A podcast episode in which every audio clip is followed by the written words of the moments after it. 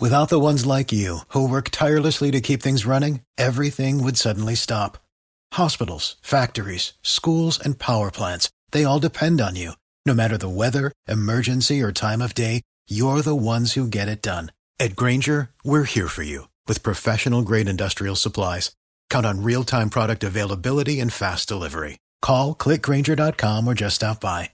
Granger for the ones who get it done. De los miles de ahorradores, de clientes que tenían los tres bancos que se han quebrado en Estados Unidos, por supuesto hay varios colombianos. Uno de ellos es Daniel Bilbao, que es un hombre de Truora, una de estas eh, Angel Investments, empresa que ha tenido participación en muchos descubrimientos en el mundo de las startups. Estas empresas, Víctor, estos bancos que se quebraron, muy centrados en las inversiones en California. Por eso el ejemplo del señor Torrenegra ayer o del señor Bilbao el día de hoy. Sí, sí, sí, Néstor. Además eran bancos como que se fundaron y se crearon para atender las necesidades de estas compañías, muchas tecnológicas, muchas pequeñas compañías que apenas se están formando, que necesitan su primer capital y por eso pues casi que la gran mayoría en esas zonas de los Estados Unidos tenían sus cuentas allí en, en bancos como el Silicon Valley Bank. Daniel, buenos días. Muy buenos días, ¿cómo, cómo van? Daniel, ¿cuánta plata tenía usted, si me perdona la indiscreción, cuánta plata tenía en Silicon Valley Bank? Eh, bueno, nosotros, mi empresa Truora es bien transparente, entonces podemos hablar de, de plata tranquilos. Eh, Vale. Teníamos 13 millones de fondeo, o sea, levantamos una ronda de 15 millones de dólares, nos quedan 13, un millón entre nuestras filiales en Latinoamérica y 12 millones en, en el Silicon Valley Bank el jueves a las 8 de la mañana. ¿Y esa plata era plata que usted había recogido para fondear, para apalancar descubrimientos o startups en el mundo de tecnología? para hacer crecimiento, no somos, nosotros somos una startup que hace identidad digital eh, entonces, y firma digital. Entonces, por ejemplo, cuando vas a abrir una cuenta de banco en Bancolombia, nosotros somos los que hacen la tecnología para validarte sin que tengas que ir al banco. Entonces, eso es lo que nosotros hacemos. Y en firma digital, eh, por ejemplo, trabajamos con Avi, donde uno puede comprar una casa y firmar todas las escrituras desde el, desde el celular. Nosotros logramos esa tecnología. Entonces, habíamos levantado una ronda que se llama una serie A de 15 millones de dólares para crecer, para llevarnos de donde estamos. Estamos vendiendo más o menos siete y medio a tratar de vender unos 18 o 20 millones de dólares anuales. Y de esos Es 13 plata para millones- inversión para crecer. De esos 13 Ujú. millones de dólares, ¿logró salvar algo? De, pues había uno afuera. Te puedo contar la historia larga, la historia corta. La corta es trabajamos muy duro, sufrimos mucho y a las, hacia las 6 de la tarde de los 12 que teníamos, sacamos 11 millones 750 mil. No me diga. Eso era una carrera de muchas No, pero- startups pero- latinoamericanas pero, y Daniel, colombianas. espéreme, Adelante. espéreme. Esto es, estamos hablando jueves por la tarde, ¿verdad? Eh, mira, el timeline es así. El jueves en la madrugada, mi cofundador César me mandó un mensaje diciendo, hey, cuidado, en el aftermarket, o sea, en el mercado antes de la bolsa, las acciones del Silicon Valley Bank habían caído 30%. Yo tenía 12 millones, 10 en un sweep account, que es como una cuenta ahorrito, y 2 en el checking account. Yo me puse nervioso y dije, "Mm, esto no me gusta, voy a mandar 500 mil dólares y lo voy a sacar de ahí. Eh, nosotros Pero estamos espere, en el proceso de abrir espere, unas cuentas. espere, Adelante. pare, pare ahí un Ujú. segundo. ¿Por qué su socio le dice, ojo que ahí en el banco hay un problema? Porque el Silicon Valley Bank hizo una, tomó unas decisiones de inversión en las cuales había comprado bonos del tesoro cuando las tasas de interés estaban muy bajitas, eh, como el 1 o 2%, y en este momento para tener liquidez ellos habían vendido esa posición y básicamente habían reconocido una, una pérdida de 1.8 billones de dólares. Eso le generó disconfort al mercado y entonces la acción por la noche cayó 30%. Eso a uno le da miedo como latinoamericano porque un banco que tenga un chance de quiebra, así sea del 1%, que era lo que yo creía en ese momento, pues era irresponsable tener toda la plata ahí metida. Entonces César me dijo, hey, ojo acá, ¿qué hacemos? Y yo dije, sin haber hablado con nadie, vamos a sacar una platica, tenemos 10 en el cuenta ahorrito, dos afuera, empecemos sacando 500 a ver qué, a las 8 de la mañana. Esto fue jueves 8 de la mañana. Correcto. De ahí eh, hablamos con JP Morgan, porque cu- ¿cuál es el problema? Cuando uno es una startup chiquita, uno solamente tiene una relación bancaria porque nadie más te abre la cuenta. Entonces nosotros ya somos un estado bastante más grande, entonces estamos estableciendo una, una relación con JP Morgan, con eh, Morgan Stanley y con Banco de América, y aquí en Latinoamérica con Bancolombia y con la vivienda. Eh, y íbamos a cerrar, o sea, íbamos a empezar a abrir esas cuentas. Yo no tenía abierta la cuenta de JP Morgan, entonces llamé como loco a la gente de JP Morgan, acabamos, acabamos el proceso, lo acabamos y mandé los primeros 500. Después, como a las nueve y media de la mañana, eh, nosotros estamos en un mundo de grupos de fundadores, unos fundadores que tienen inversiones en Estados Unidos, que han recogido plata, bien fondeadas y empecé a ver como la gente estaba nerviosa y cada vez estaba más y más nerviosa, entonces yo me empecé a preocupar. Cuando usted dice un grupo de fundadores, ¿tienen un chat de WhatsApp o cómo es? Sí, hay como ocho chats distintos, me imagino que ustedes de reporteros también tienen, entonces hay uno con 400, hay otro con 100, sí, lo que pasa es que mi chat es de vaciados. Nosotros no juntamos eso ni en pesos. la gente lo que la gente no entiende es que uno, pues por ejemplo, para que hablemos de plata blanca, yo no me pago más de 15 millones de pesos al mes en Colombia y uno maneja mucho capital, pero uno no es dueño del capital. La diferencia entre el fundador y el empresario es que uno aloca recursos, pero uno no es dueño de la plata. Tú yo te hablo pues como tío rico diciendo que moví 12 millones de dólares, pues eso no es mi plata. Voy yo, ambos somos vaciados. Simplemente que yo puedo mover mucho capital. Ok. Y entonces, y entonces el jueves, para seguir con el cuento, Daniel, ¿En qué momento decide usted sacar 12 millones y pico de dólares? Entonces, mira, ¿cuál es el problema? Yo digo a las 8 de la mañana eh, hay 1% de chance de quiebra. A las 9 y media veo muchos fundadores nerviosos preguntándole a los demás qué van a hacer. Y yo, ok, mi startup todavía no da plata, o sea, quema más o menos 250 mil dólares al mes. Entonces, cada millón de dólares a mí me da cuatro meses de vida. Yo tenía uno afuera, más 500, entonces digo, bueno, estos seis meses, mientras se arregla esto, no es tan grave, pero queremos hacer unas inversiones duras en México y estamos lanzando la firma digital en Colombia. Entonces dije, no, voy a quitar los 10 de la cuenta ahorrito y las voy a poner en el checking account para poder hacer la transferencia.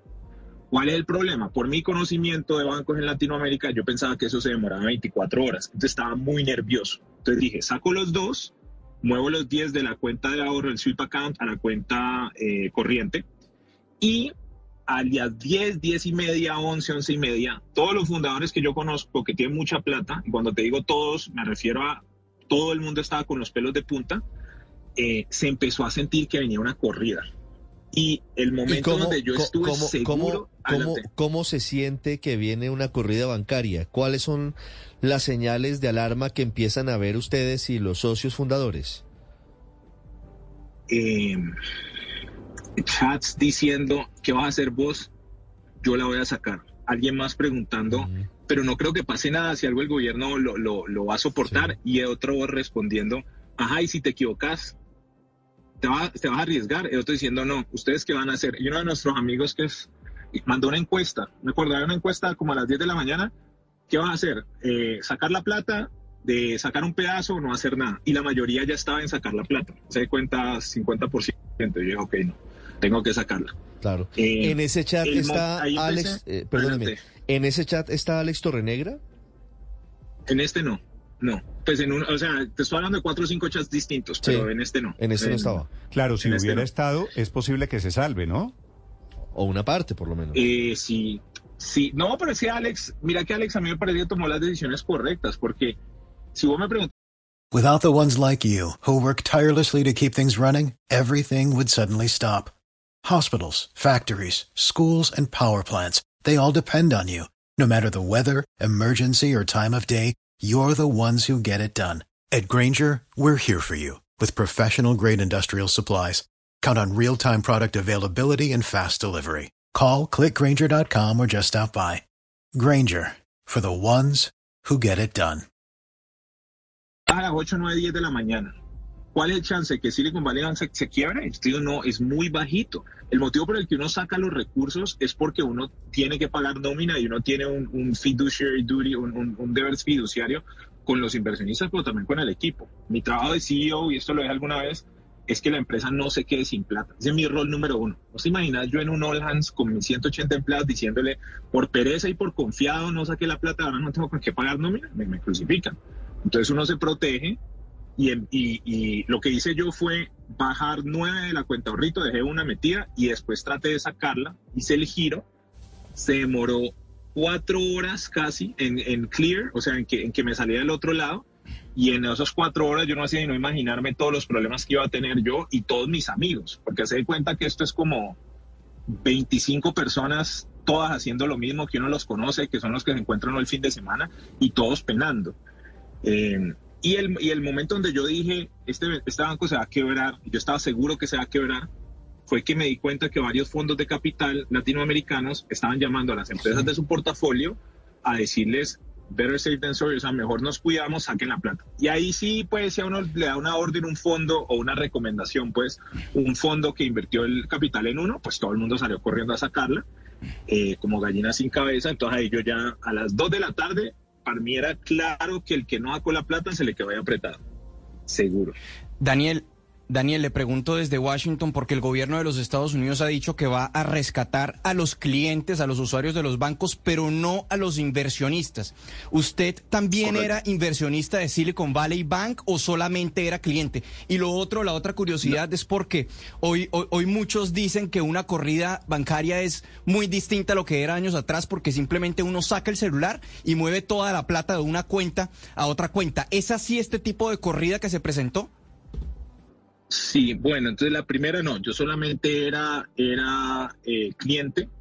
Como a las 2 de la tarde llamé a mi hermano y le dije, ¿será que compramos algo de acciones del Silicon Valley Bank? Nosotros todavía creyendo que el chance de, quiebra era muy bajito, pero dijimos, no, no nos pongamos a payasear, quedémonos quietos. Ustedes viendo, viendo negocios hasta en los momentos de, de crisis.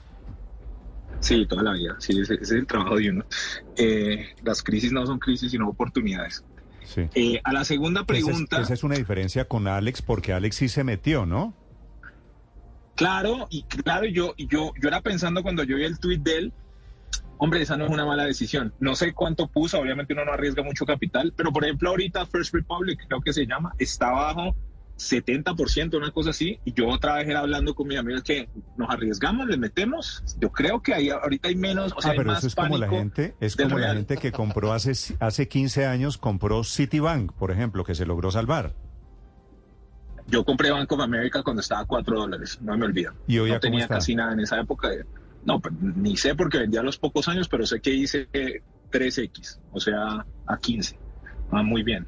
Eh, pero, pero pues ese no es el trabajo de uno, ¿no? El trabajo de uno es hacer un startup, eh, solucionar un problema de clientes. Ahora, para la segunda pregunta, mira que mi empresa y las empresas como la mía son culpables de que esto suceda. Eh, nosotros no solamente hacemos onboarding, o sea, cuando vos vas a abrir una cuenta de Bancolombia, de la vivienda, hacer las validaciones por Truora y no te toca ir a al, al, banco. Entonces, ¿qué sucede? Cuando yo moví la, la, la cuenta de Silicon Valley Bank, todo lo hice del celular y el computador con autenticación de dos factores, con dos firmantes y todo lo que quieras, pero yo no tuve que hablar con nadie, ni tuve que ir al banco. Entonces eso hace que las corridas sean mucho más rápidas y la comunicación de social media también hace que haya una corrida mayor. Entonces, el que nosotros mm. hagamos tecnología de validación y de firma digital y todo eso es un enabler, o sea, potencializa que eso suceda. La pérdida de confianza puede suceder mucho más rápido. Claro, la pregunta es por qué esto no pasó en la gran crisis financiera del año 2008 con la quiebra de Lehman Brothers, en donde, bueno, se quiebra por otras razones, pero no por una corrida ni mucho menos. ¿Por qué aquí el riesgo de contagio y los rumores han pesado más y han hecho más mella que en la gran crisis que vivimos hace unos años? Bueno, en la del 2008 fue malos manejos de los bancos. Se pusieron a hacer mortgage backed securities, la embarraron, tomaron mucho riesgo y se quebraron y, el, y el Estado federal lo salvó haciendo una inyección de capital. Aquí no. Silicon Valley Bank, en mi opinión, no se debía haber quebrado. Sí hicieron unos malos manejos de inversiones, pero, pero no es como fraude una irresponsabilidad absoluta. La pérdida de confianza viene en que se han caído, lo que sucedió en FTX eh, con el, fondo este de cripto, se reventó. Cada vez hay más nerviosismo. Eh, y nosotros, pues las, las empresas de tecnología, están muy interconectadas. Entonces era más fácil un contagio dentro de ese grupo de clientes que el, retail investor, o sea, el inversionista típico. ¿Por qué había un riesgo de contagio y menos mal la Fed intervino? Pues porque lo que hacen los inversionistas y lo que hacen las personas naturales es que dicen, ok, si se quebró Silicon Valley Bank y es un banco top 20, pero pues mediano, y yo tengo mi plata en un banco regional chiquito, pues no pierdo nada en pasarla de ese banco regional a JP Morgan o Bank of America o Wells Fargo, uno de los too big to fail. esperanza de recuperarlo poquito, bueno, poquito, 250 mil dólares, lo que no logró salvar? Sí, no, no, no tengo esperanza, tengo seguridad absoluta. Sí. Porque la Fed invirtió, eh, sí, seguro. Ok, ok. Bien, afortunadamente, entonces va a salir ileso. Sí, pero todos van a salir ilesos. O sea, lo que pasó de jueves a domingo es todas las empresas de tecnología preocupadas por qué vamos a hacer. Y cuando uno iba a recuperar la plata, uno hacía cuentas y decía, recupero el 80, de pronto el 90, de pronto el 95, pero en tres a seis meses. Y en ese tiempo muchas startups se van a quebrar. Mm. ¿Qué pasa ahora? El gobierno interviene, entonces uno dice, vamos a recuperar la plata. ¿Qué es lo que no ha salido bien todavía? La acción de First Republic y otros bancos regionales norteamericanos no han vuelto a la normalidad. Entonces hay todavía una tensión y hay un peligro de que el sistema bancario no está tan sólido. Entonces, mm. aunque nosotros, el sector de tech en particular, está mejor y creemos que el gobierno tomó la decisión correcta, el nerviosismo en el sistema bancario está alto todavía. Eso es muy peligroso. Sí. Es impresionante, es apasionante la historia de las inversiones, de lo que se perdió, de lo que no se perdió, de quienes se salvaron en estos tres bancos desplomados en el mercado de Estados Unidos. Daniel Bilbao es un emprendedor, el CEO de Trora, así se llama su empresa, que se dedica a trabajar en estas empresas, en este mundo de la tecnología y de los emprendimientos. Un gusto saludarlo, Daniel. Gracias por contarnos la historia. Absolutamente un placer y muchas gracias por la invitación. Without the ones like you, who work tirelessly to keep things running, everything would suddenly stop. Hospitals, factories, schools, and power plants, they all depend on you. No matter the weather, emergency, or time of day, you're the ones who get it done. At Granger, we're here for you with professional grade industrial supplies. Count on real time product availability and fast delivery. Call clickgranger.com or just stop by. Granger for the ones who get it done.